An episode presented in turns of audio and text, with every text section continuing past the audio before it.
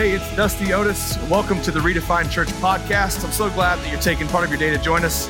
I hope this message challenges you. I hope that it inspires you. But more importantly, I hope that it helps you grow spiritually. If you want to be a part of what we're doing here at Redefined Church, you can always support us by going to liveredefined.com forward slash give. I hope you enjoyed today's message. Let's get into today. Today we're answering the question of what now? What now? And we know last week that Easter Sunday was not stopped, it was just simplified, right? Very different Easter for a lot of us, especially if Easter is something that you do traditionally. Uh, we did a lot of stuff from our home. We know that the resurrection wasn't canceled because it happened. Resurrection is really what separated history from uh, BC and AD. And so, um, what we're looking at today is Jesus' last week uh, to 10 days here on the earth after his resurrection before he ascended to heaven. My conviction in this was uh, I feel like as the capital C church, sometimes we skip right past this time and we kind of get on to the next thing and work our way to the summer. And then I feel like um, as believers, we uh, tend to feel the weight of what the resurrection was. And even though we believe the Easter message, um, it's really easy to kind of say, I'm not, I'm not ready to, to do that, to take up my cross. I'm not ready to be all in or you feel the weight or the expectation of what Jesus did. And again, even though we understand that what the resurrection did for us is it restored our relationship with God. It gave us forgiveness of, from our past, from all of our sins, and it gave us freedom to move forward and at the pace in which God's called us to walk. And so the problem is sometimes we don't have the patience to walk at that pace. We think it needs to be faster or we think it's not good enough. And, and God, with his son, said, It's good enough. It says, You're enough. It says, It's all good. And so, what we gather from last week was that, that we have um, restoration in our relationship with God. We have forgiveness of our sins and we have freedom to move forward, to lay aside everything that holds us back, especially the stuff that we trip up on, right? And so then, um, over the past few weeks, we've been in the book of John. And I think the best thing that we can do as a church is to faithfully finish John. And so that's what we're going to do today.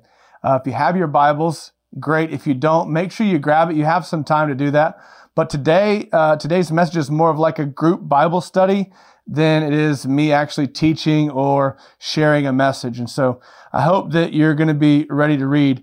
Um, if you want to look at uh, what's happening the week after Jesus' resurrection, the best place to look is John. And so today we're going to start in John chapter 20, and we're going to start in verse 19 through 31. I'm in the Holman.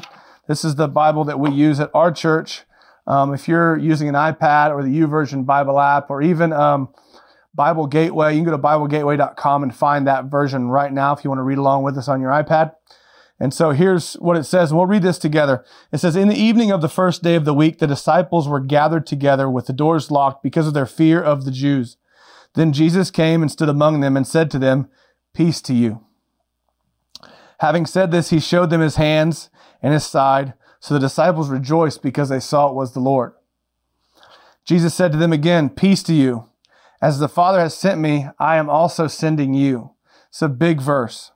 After saying this, he breathed on them and said, Receive the Holy Spirit.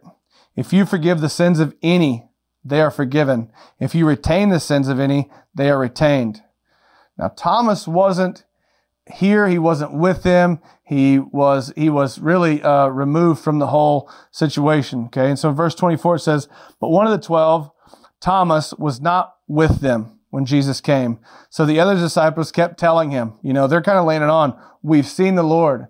We've seen the Lord, Thomas. We've seen the Lord. And, uh, Thomas just can't get a hold of it. He says to them, if I don't see the mark of the nails in his hands and put my finger in there, if I don't see or if I don't put my hand into his side, I will never believe, is what Thomas says.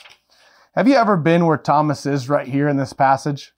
I can't tell you how many times I've been here with Heather where she would say, no, no, babe, I'm telling you, it's this way. And, you, and I was, and then you respond like, like every man does, right? No, no, no, until I see it, until I see it, it ain't the truth. It didn't happen. It was never real, right?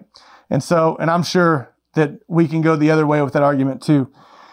And so in verse 26, it says, after eight days, his disciples were indoors again, and Thomas was with them. Even though the doors were locked, Jesus came and stood among them, and he said, Peace to you. Then he, then he calls Thomas out. Okay. He gets right to business. Then he says to Thomas, Thomas, put your finger here and observe my hands. He says, reach out your hand and put it in my side. And then here's, here's solid gold. He says, don't be an unbeliever, but a believer. Don't be faithless any longer. Don't be faithless any longer. Believe. And Thomas responded to him. He says, my Lord, my God. My Lord, my God. And Jesus said, Because you have seen me, you have believed. Those who believe without seeing are blessed. Blessed are those, there's another version of this. It says, Blessed are those who haven't seen or will never see and believe anyway. This is who he's talking about us here. We're not, you know, next day with Jesus right now. We're several thousand years removed, right? And so what you see is blessed are those who haven't seen and believe anyways. He's talking to you and he's talking to me. Jesus performed many other signs in the presence of his disciples that are not written in this book because if they were, they would they would um, be so many that um, you wouldn't be able to count them. Right? It says, but these are written uh, so that you may believe that Jesus is the Messiah, the Son of God, and by believing you may have life in His name. You may have life in His name. I think I got ahead of myself there, and so I think we can really identify with Thomas here. Unless I put my hands, unless I see it for myself, is where Thomas is. And what you need to understand is that everything that Thomas had heard up to this point, up to eight days later, was hearsay. It, the, the disciples are telling him all, right? But he's not believing because he hasn't seen. Because he hasn't seen. And what we need to understand is Thomas believed more in Jesus' death than he did that he was alive. He believed more in the report that Jesus was dead than he did that Jesus was alive. But Jesus shows up eight days later and he says, Don't be faithless anymore. If there's a message today outside of what we're talking about, it's that.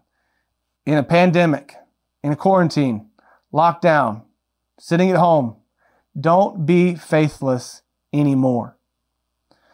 And so today, just like eight days after the resurrection, Jesus comes and he says to you, he says, peace to you, peace in your home, peace as you sit wherever you are, peace to you. You can believe in me without seeing me. And when you do, my grace and my mercy will show up because my spirit is with you. Peace to you. That's great news. That's great news today. And so many times we often skim right past this and we just get on to like the next thing, right? And so now what? Now what? Let's look at verse 21. As the Father has sent me, I also send you. This is the Great Commission. This is the call of the church, right? I love John's version because it's really plain and simple to the point. It's how I like to roll, right? It says, Hey, for the Father sent me, now I also send you. But the version in Matthew makes us feel a little bit better. There's a lot more depth to it. And um, you kind of get a grasp on what Jesus is saying in Matthew, unlike here in verse 21, where it's just like four words. And so let's look in Matthew. If you're going to flip over, flip over to Matthew chapter 28. And we're going to be in verse 16 through 20. Matthew 28, 16 through 20. I hope you've got your notebooks and you're taking notes. You're writing this stuff down so you can reference. I'm, I'm going to give you a couple things to, to take from today that are hopefully going to help you engage in a great uh, time of study this week. And so I'm going to reach out this week also and be touching base uh, through social media and, and touch and, and touching back on this and recapping this throughout the week. And so Matthew 28, 16, it says, Then the 11 disciples went to Galilee to the mountain where Jesus had, had told them to go. When they saw him, they worshiped him, but some doubted. Then Jesus came to them and said, All authority in heaven and on earth has been given to me. Therefore, Go and make disciples of all nations. This is huge. Of all nations, baptizing them in the name of the Father and the Son and the Holy Spirit. In verse 20, you see, he says, and teaching them to obey everything I have commanded you. And surely I am with you always, even to the end of the age. This is our action step. This is our action step. And when he says, obey everything I have commanded you, I want to take you back to how we started today, Matthew 22, 37 through 40. Love the Lord your God with all your heart, soul, mind, strength. Love your neighbors yourself. If you do these two things, you'll find that you're obeying all the other commands. And so let's let everything be rooted in love for God and love for each other as we love ourselves. And so if you want to dig deeper on the Great Commission this week, here's a couple of references for you so you can compare. Okay. Uh, you can find the Great Commission and kind of the story that we're talking about in Mark 16, verses 14 through 17.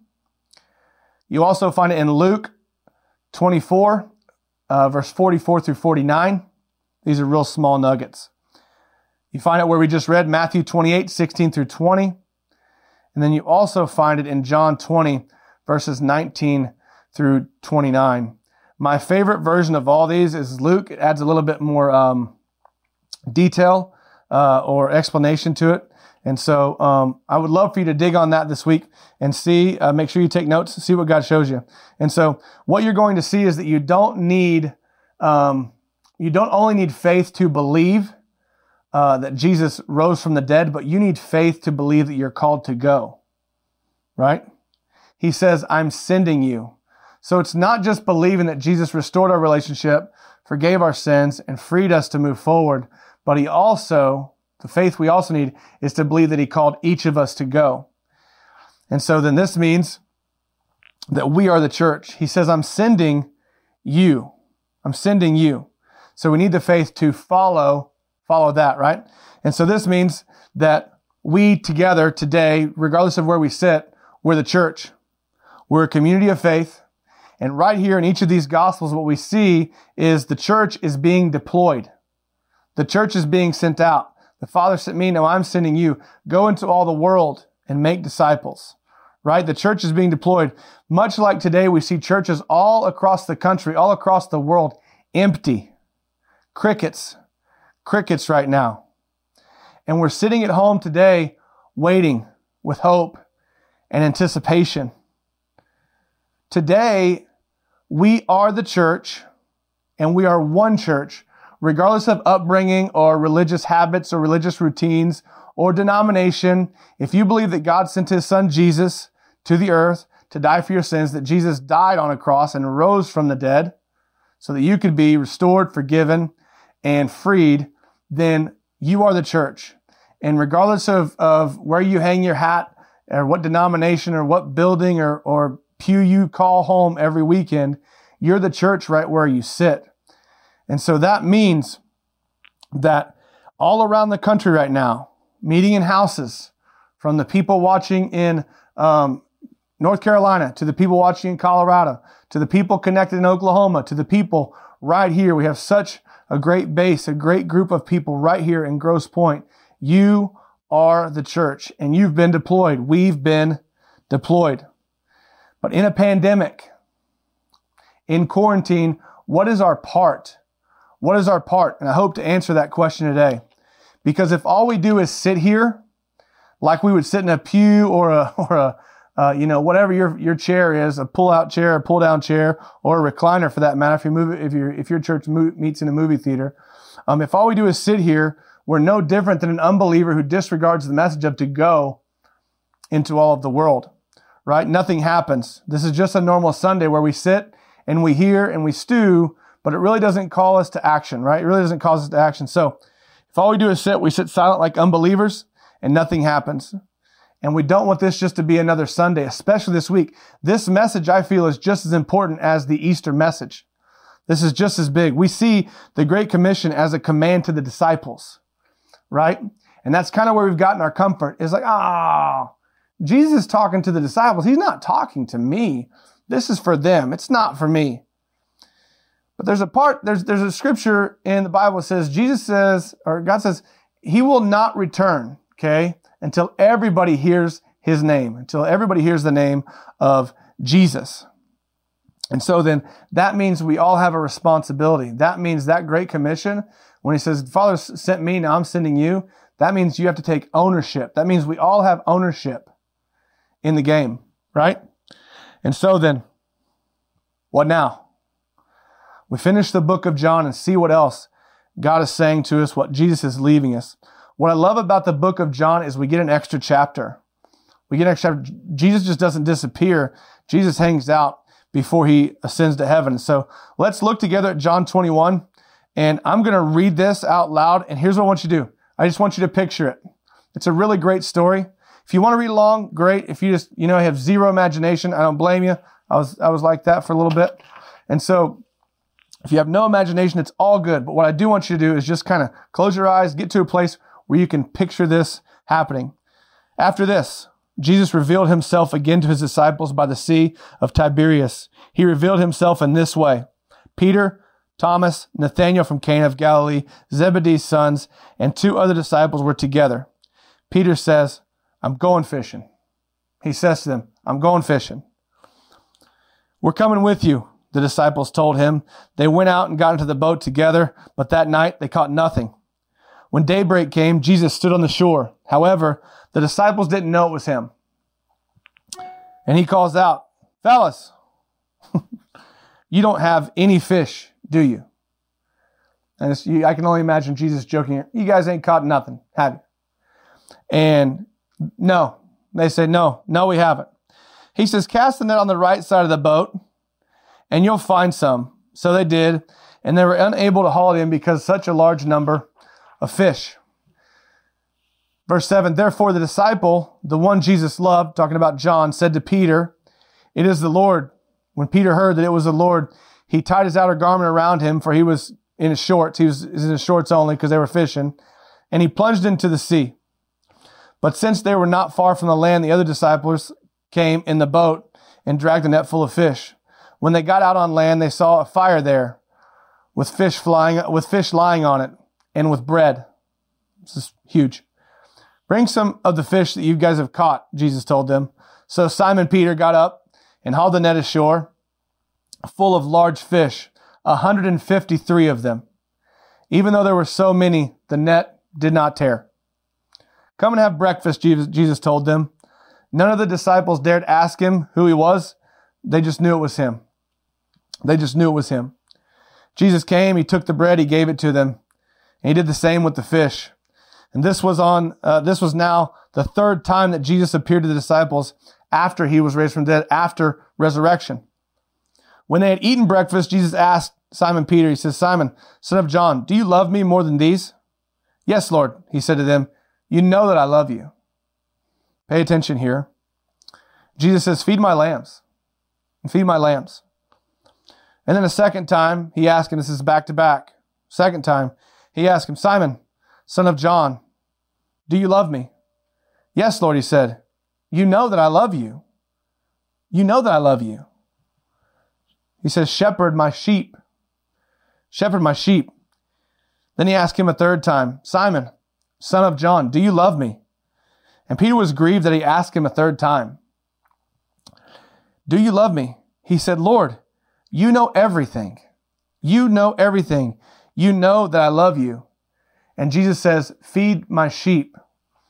And what's unique about this scripture is I've always read this personally. I've read this like Jesus asking me if I love him.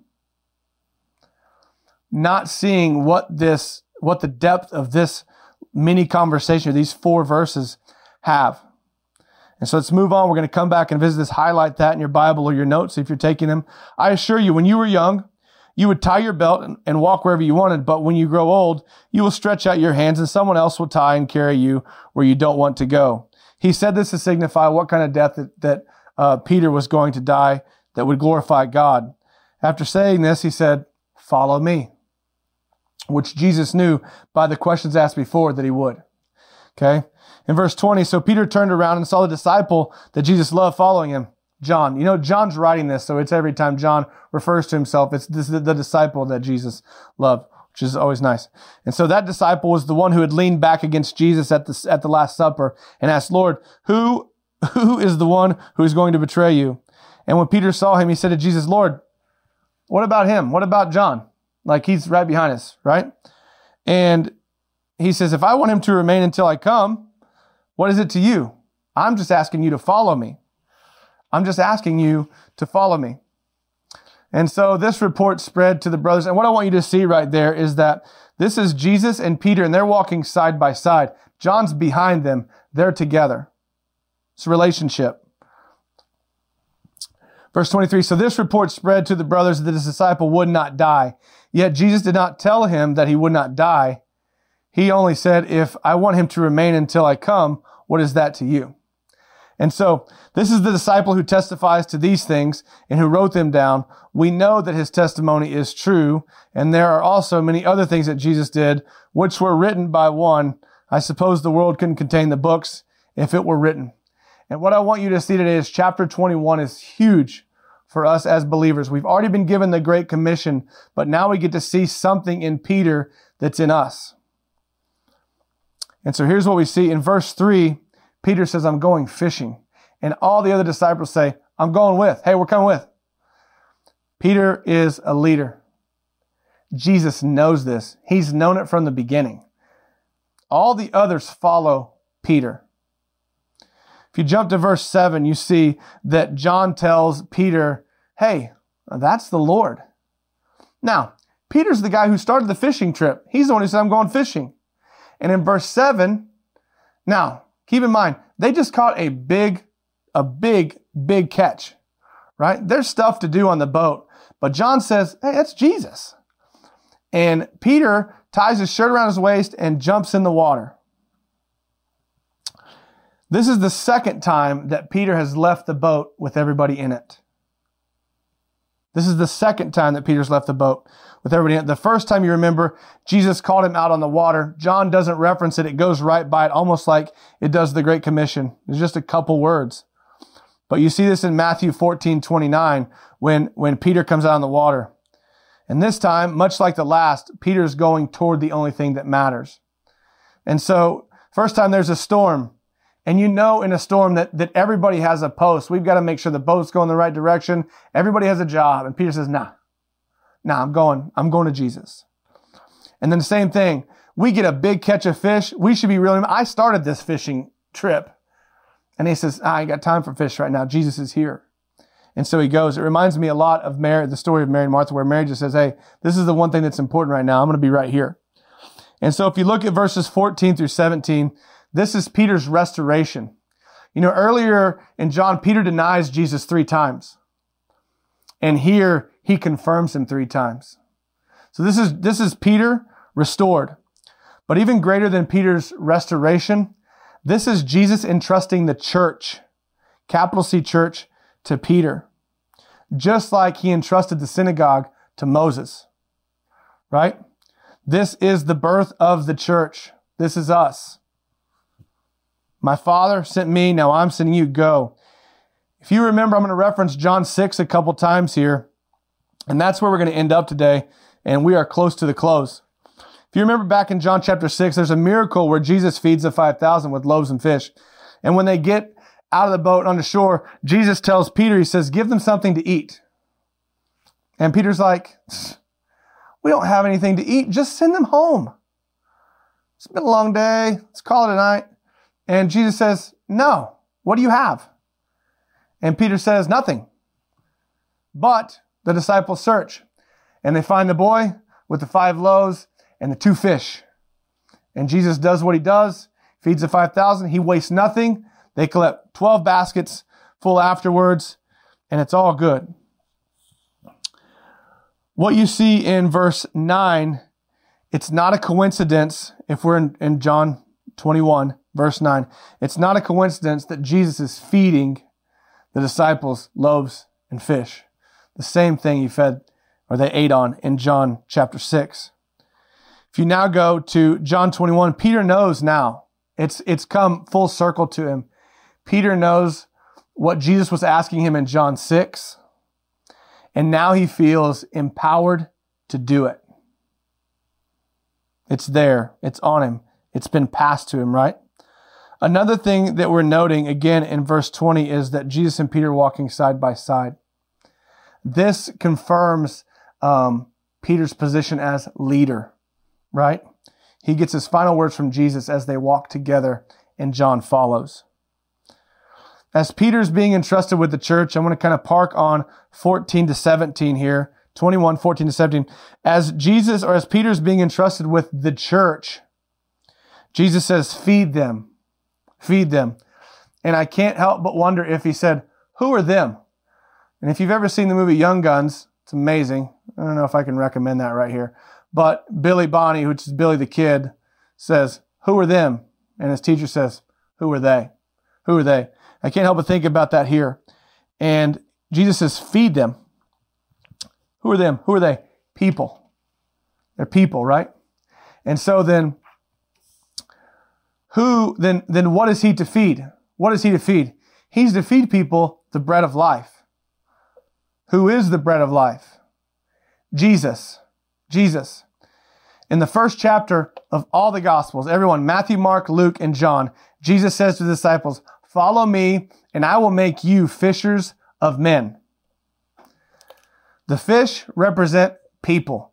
Be fishers of men. Go into all the world. Make disciples. Go fishing. Use bread for bait.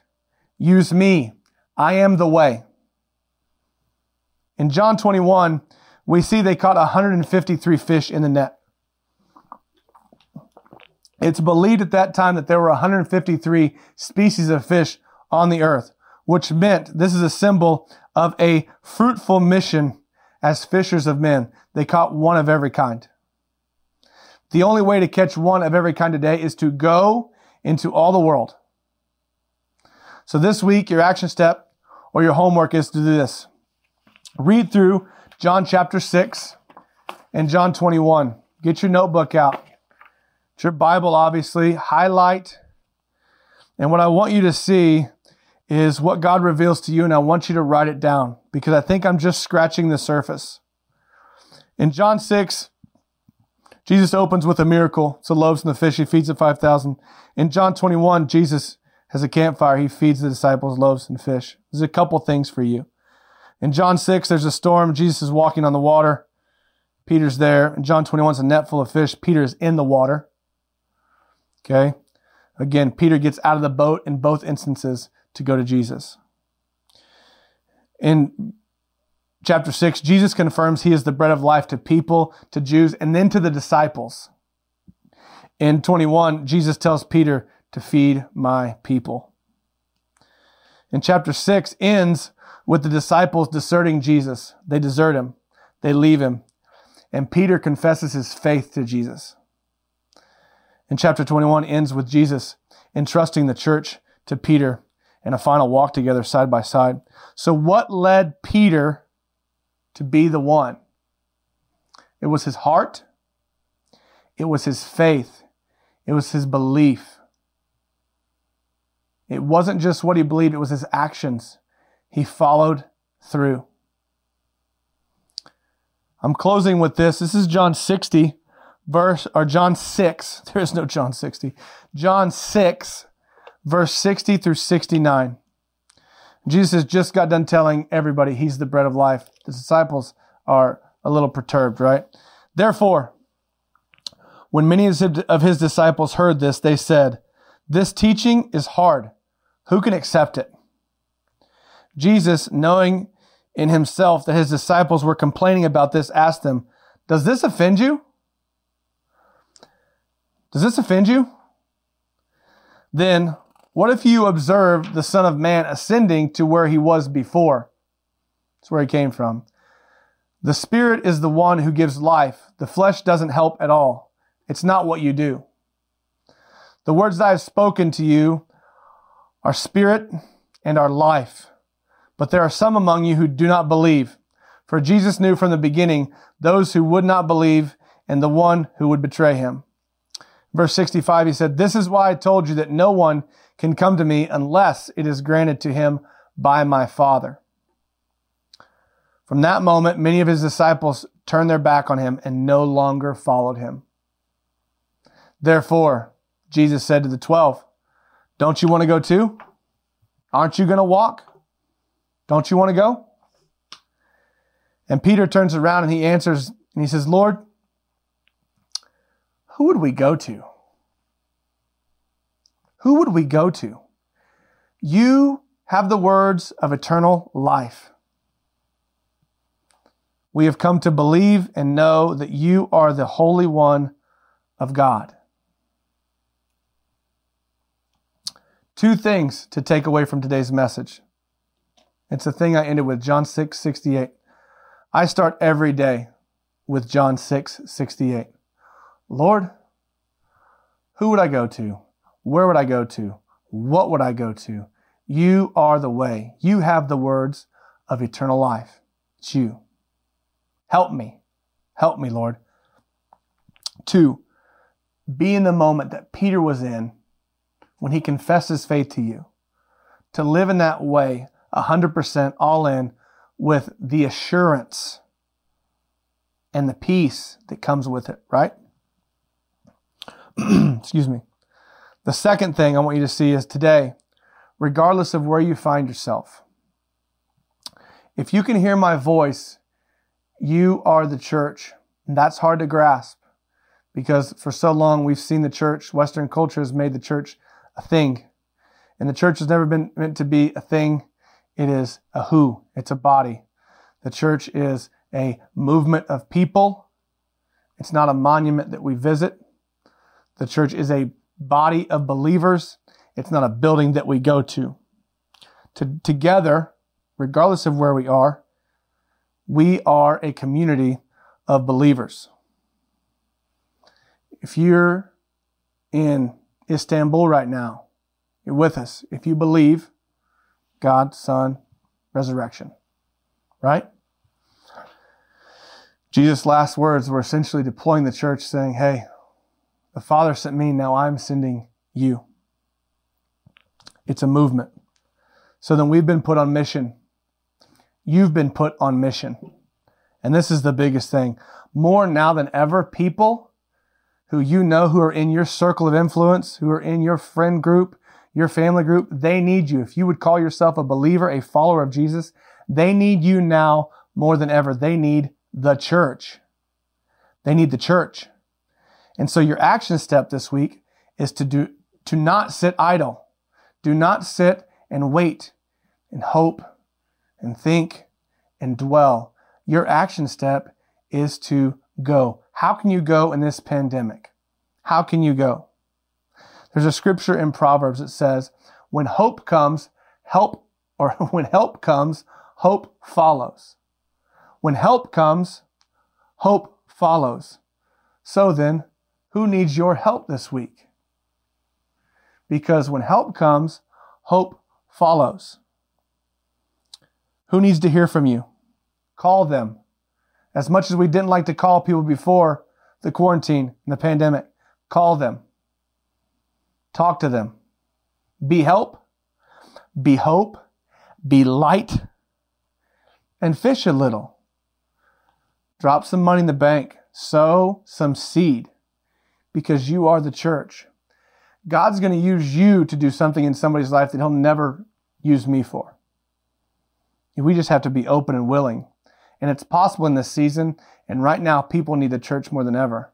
And that's on us. We've been deployed. And so then, who needs you this week? Reach out and then stay in touch. Well, hey, thanks so much for listening to today's message. I hope that it challenged you and that you'll take steps this week to have a greater faith and to go deeper in your relationship with God. If you want to know more about what's happening here at Redefined Church, you can visit us online at liveredefined.com. Follow us on social media at Redefined Church or subscribe to our YouTube channel. Thanks so much. Talk to you soon.